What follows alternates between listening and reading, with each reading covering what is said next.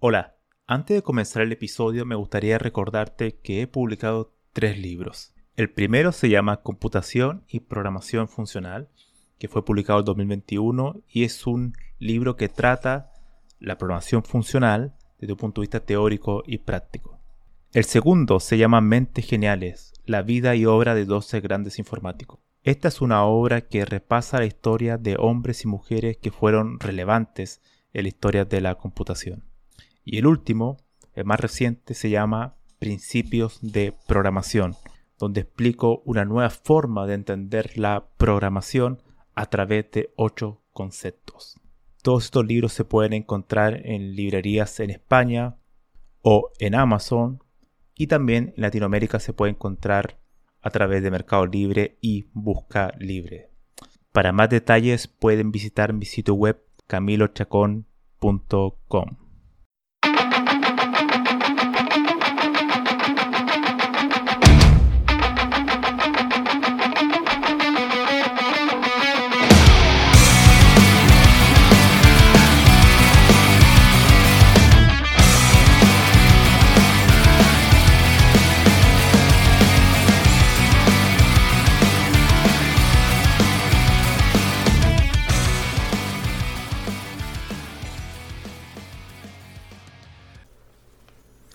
Hola, bienvenidos a este nuevo episodio de Había una vez un algoritmo, el número 13 de este podcast. Y el tema que quiero tratar hoy es uno que se me había escapado durante un tiempo y es el tema de los datos e información. Por tanto, quiero comenzar hablando primero definiendo los dos conceptos y de dónde, cuál es su origen. ¿no? Entonces partamos por el, por el origen. El origen comienza a través de un artículo de, un, de Claude Shannon, que creo que se pronuncia así, que fue un, un eminente matemático e ingeniero eléctrico, el cual propuso en un artículo de 1948 que se llama Mathematical eh, Theory of Communication, que al final significa como una teoría matemática de la comunicación. Y de lo que trata es sobre los datos, sobre desde un punto de vista mm, digital, podríamos decirlo, visto también como si fuese un sistema físico, como se mide, por ejemplo, la energía o la masa, pero en este caso con los datos. Por tanto, él presenta una teoría que es cuantitativa sobre los datos. Y los datos son un conjunto de símbolos eh, que están ah, manejados y tratados a un nivel sintáctico. Es decir, son simplemente representaciones eh, de, caracteres, si lo quisiéramos ver. Y a un nivel que puede estar codificado en distintos sistemas. Por ejemplo, binario, 0 y 1. O sea, puedo, puedo ir una, una una fila de 0 y 1, bueno, esos son datos. Y aquí donde empieza la, definición de datos. Lo que hay que aclarar es que la teoría de matemática de las comunicaciones de Shannon no trata con el concepto de información como tal. Y esto es muy importante porque hoy lamentablemente se entiende su trabajo, su teoría como teoría de la información. Es lamentablemente un nombre equivocado, erróneo, porque más correcto es decir una teoría matemática de la comunicación. ¿Por qué? Porque su trabajo, su teoría, trata obviamente, como dije anteriormente, con datos, pero trata con datos en el sentido de la, del encoding, ¿no? de la codificación y de la transmisión, sus límites, la forma en que estos datos se van a transferir desde un interlocutor a un receptor y todo ese canal entre medio que ocurre, ¿no? el ruido que puede ocurrir, etcétera. Entonces es, trata de la transmisión en sí, pero no trata de la información. Ahora bien, ¿qué es la información? La información es, la idea semántica, es decir, es, es no tan solo eh, es la búsqueda del significado de algo, ¿no? Es decir, si alguien, si yo recibo un mensaje que dice A, A, A, tres letras A, pues no tiene ningún tipo de información, no dice nada. ¿Qué, qué significa eso? Nada. Pero si yo recibo un mensaje que dice tienes una reunión a las 5 de la tarde. Bueno, eso es, eso es información, porque en realidad ahora tengo, acabo de recibir un mensaje que tiene un significado para mí. Por tanto, datos son solamente un conjunto sintáctico de, caracteres, de símbolos, y la información es la semántica, la interpretación de esos datos. Eso es, fundamental. Y Shannon no habla de, información en ese sentido. Él básicamente presenta su teoría de matemática de la, información, de la comunicación, perdón, como una teoría de cómo se codifica y se transmiten los datos, lo cual es sumamente importante. Se podría hacer una cierta paralelo con el trabajo de Turing, cuando Turing presenta eh, estas máquinas automáticas en su paper, que hoy en día se conocen como las máquinas de Turing, que es la forma de expresar teóricamente lo que es la computación, sus límites. Y esa es la base de todo lo que conocemos como desarrollo de software y la computación en general, la ciencia de la computación. Bueno, esto vendría siendo equivalente. Ya nos presenta la teoría de cómo funcionan los datos a un nivel primario, base, y después de de eso se viene la información y todos los sistemas semánticos, etc. Ahora bien, ahora que sabemos que datos simplemente no, tienen un significado, simplemente son eh, símbolos que pueden ocupar un espacio, obviamente, un espacio entendido como una representación numérica eh, eh, en un sistema de ficheros, hablando en, en la idea digital. Al final, la información se guarda en un al final un componente físico, es decir, en un hardware, y la representación que se hace de ellos se hace, a través del software. Y ahí podemos tener una representación que es eh, a nivel de, de 0 y 1, y si seguimos escalando a nivel de abstracción llegamos a, imágenes, videos, etc. Por tanto, los datos son simplemente eso. Una vez que uno intenta buscarle un significado, se transforma en información. Ahora bien, los datos, volviendo a simplemente hablando de los datos, hay cinco niveles, o no, mejor dicho, cinco tipos, cinco tipos de datos.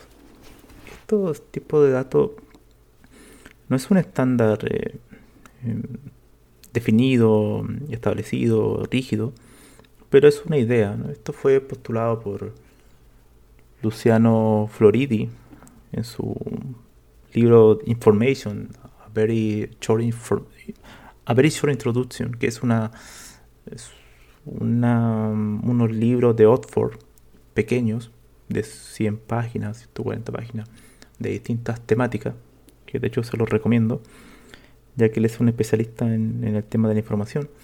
Y él presenta cinco tipos de datos. Y eso es lo que voy a mencionar ahora, para que se clarifique un poquito más el tema de los datos, que al final es el tema eh, central de la teoría de Shannon. Primero, tenemos los datos primarios. Los datos primarios son los que se guardan en un sistema primario, en el sentido de que, entendiéndose primario como principal o fundamental, por ejemplo, en una base de datos. Una base de datos es un software, un sistema de software que está compuesto por muchos componentes, módulos, eh, que lo que hacen es tratar de persistir los datos. Por tanto, es un sistema primario, porque ahí está la información, eh, tenemos acceso directo a esos datos. Es, nuestro sistema que mantiene un, repositorio, por así decirlo, de todos los datos que hemos recopilado desde algún lugar. Después tenemos eh, los datos secundarios. Y esos datos eh, son los que a primera vista no están tratados como, como tal, sino que son su, su ausencia, su contrapartida de los datos primarios. Es decir, por ejemplo, si tú un sistema hace un log constantemente al sistema para saber que está funcionando correctamente, si en algún momento la base de datos deja de registrar esos logs por un periodo de 3-4 horas, algo ocurrió, ¿no? bueno, esos son los datos secundarios, que claro, uno tiene datos, sí, haciendo una... desde la ausencia de ellos. Eso igual no entrega un tipo de datos que al final después se pueden transformar, de hecho, en, información, ya que si no tenemos registro de log en un determinado tiempo, bueno, eh, se puede transformar después en información, ya que eso significa que algo ocurrió, algún problema está ocurriendo. Bueno, esos son los datos secundarios, ¿no? No están en una fuente principal, sino que uno puede asumir que si no está ocurriendo un cierto evento, eh, también son datos, ¿no? Es su ausencia. Este tercer tipo son muy eh, populares, o prácticamente cualquier informático debería conocer, o son los metadata. La metadata es una es la forma que está sobre los datos en sí, es, los datos que están sobre los datos, en el sentido de que trata sobre la naturaleza de los datos en sí mismos. Por ejemplo, con un fichero uno lo puede ver muy fácilmente. Tenemos un fichero en cualquier sistema de archivo, en cualquier sistema operativo. Por ejemplo, una canción, en, la metadata va a ser eh, su formato, eh, va a ser, por ejemplo, .mp3, el artista, va a ser el, cuál es el artista, el nombre de la canción, eh, qué año fue lanzada, dentro de qué álbum está o single, etcétera. Esa es la información, esa es la metadata, la data que representa la naturaleza de, ese fichero en sí, de, de, ese conjunto de datos. Es descriptiva, por tanto. El cuarto nivel son los datos operacionales. Los datos operacionales tienen que ver con la dinámica del sistema informático en sí. Eso quiere decir que, por ejemplo, si nosotros estamos registrando un log de distintos estados, siguiendo con el ejemplo del log, tenemos, por ejemplo, un estado que dice, ok, correcto, todo funcionando bien, o sea, eh, exitoso, ¿no? Y de repente empieza, desaparece ese evento y comienzan a aparecer errores. Y después eh, vuelve a aparecer correcto. Por tanto, esa secuencia habla de una secuencia de eventos que tienen que ver con su propia dinámica, en el sentido de que tiene que ver netamente con la operación del sistema. Y no es un, es un conjunto de datos que van apareciendo, que a posteriori pueden transformarse en información, pero viéndolo desde un punto de vista a nivel de datos, es eso, sobre la data operativa, de lo que está ocurriendo en el sistema. Y para terminar, el último tipo de datos son los derivados. Y esto quiere decir que, por ejemplo, esto se ve fácilmente con el tema de análisis de datos, que tenemos un conjunto de datos y queremos buscar patrones en ellos. Queremos buscar eh, relaciones eh, e inferencias. Esa es la data derivada. O sea, tenemos datos y podemos derivar eh, otras conclusiones en base a los mismos que se pueden transformar en información. Entonces, esos serían los cinco tipos de datos básicos. Probablemente pueden haber más. Esta es una categoría que propone Luciano Floridi. Los datos primarios, los datos secundarios, la metadata, los datos operativos o operacionales y los datos derivados.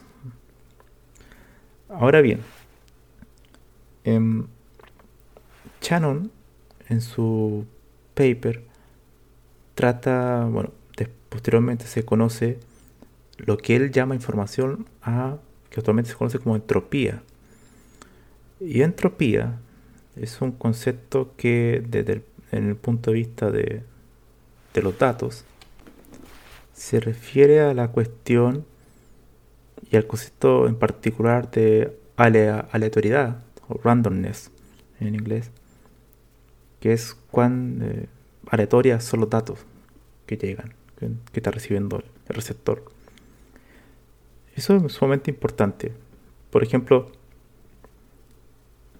una alta entropía significa que los datos tienen muchos déficits. Es decir, vienen diferentes tipos de, símbolos. La aleatoriedad es alta, por tanto la entropía va a ser alta. Y al haber esa aleatoriedad en esos secuencias de sintáctica de, datos, hay deficiencias en, los, en lo mismo, porque no se sabe exactamente qué puede llegar la siguiente vez. Ahí pueden haber, o sea, es como una probabilidad de que haya un déficit. Y a eso se le llama entropía. Si vemos la contrapartida, la entropía cero, por ejemplo, que es una la entropía de nivel mínimo, significa que es un mensaje por ejemplo, el que me eh, dije anteriormente como A, A, A, o sea, solamente hay un carácter, un símbolo, y se repite el mismo. Por tanto, la entropía es cero, ya que ahí no hay ninguna deficiencia en los datos, sino que está totalmente completo. No, hay nada ahí que, no hay, no hay, por así decirlo, una aleatoriedad en esa secuencia. Pero mientras yo más se empieza a agregar nuevos símbolos, se empieza a haber un cierto ruido, ¿no? cierta aleatoriedad, azar en esos símbolos. Por tanto, aumenta la entropía y al aumentar la entropía aumenta el déficit, los datos. Esto es a grandes rasgos lo que trata Shannon y es básicamente una forma de medir y ver los límites de este canal de comunicaciones y cómo se va a hacer esa codificación. La codificación, por ejemplo, lo pueden ver en un algoritmo que se llama Hussman, eh, codificación de Hussman, que es una forma de compresión, por así decirlo. Si tenemos, por ejemplo, un mensaje en, idioma español, se puede codificar en, binario y puede quedar comprimido. Por tanto, lo que hace es eh, reducir el mensaje, entonces el canal de, de comunicación se hace más pequeño. O sea, puedo, puedo transmitirle un mensaje, pero en menos espacio. Eso es fundamental en teoría de la codificación, que es otra teoría derivada del trabajo de Shannon. Y todo este tipo de cuestiones son fundamentales. Pero Shannon siempre, y eso quiero eh, recalcarlo, él no trata de, no trata de información desde el punto de vista semántico, desde el punto de vista como debería tratarse la información. La información es algo que debe hacernos sentido. Eso es fundamental. Los datos son simplemente registros ¿no? simbólicos, sintácticos, de cualquier tipo de cuestión. Puede ser número, puede ser letra, puede ser en inglés, puede ser en español. De hecho, un libro en un idioma que tú no conoces, por ejemplo, yo no sé japonés, por dar un ejemplo. Yo veo ese libro, para mí son datos, ¿no? Ojeo las páginas y para mí son datos. ¿Por qué? Porque no, no, puedo darle un, sentido semántico porque no lo entiendo. ¿no? Por tanto, todas las palabras y frases que aparecen ahí para mí son es información cero. y hay mucho, aunque haya muchos datos, ¿no? Por tanto, un ejemplo muy fácil es decirle, preguntarle si alguien, si tú le preguntas a alguien, eh, ¿cuál es tu edad? Y esa persona te responde rojo. Bueno, eh, eso, la información que me entregó es cero. me envió byte, me envió bit, por así decirlo. me respondió a mi pregunta, me envió datos pero esos datos no, son información, no tienen ningún sentido semántico, no hay semántica. Y bueno, eh, actualmente lo que se trata de hacer es buscar una teoría semántica de, los datos, es decir, una, verdadera teoría de la información. Y eso actualmente tiene enormes complejidades porque, bueno, tratar con el lenguaje natural, el lenguaje de los humanos, por así decirlo, trae enormes ambigüedades y paradojas entre medio. Así que bueno, eh, hay, hay muchos problemas en la semántica, dicho sea de paso. Por ejemplo, cuando alguien dice eh, una, afirmación como la nieve es blanca, uno automáticamente dice que sí. Pero, ¿por qué dice que sí? Porque yo tengo en mi cerebro eh, mapeado, por así, decirlo, la palabra nieve. Yo sé que la nieve se me vienen a la cabeza imágenes de cómo es, la veo visualmente y sé que es blanca. Pero es porque yo ya tengo el contexto previo de la palabra nieve. Pero si alguien que no sabe español y dice la nieve es blanca, o cambia eh, cualquier otra palabra, no sé, la XRZ es blanca, eh, yo no podría decir ni, ni siquiera es falso o verdadero, no tiene sentido porque para mí XRZ eh, no, no, existe en mi, en, mis, en mi cerebro, por así decirlo, no, tiene un concepto semántico. Por tanto, no, no, no puedo responderla.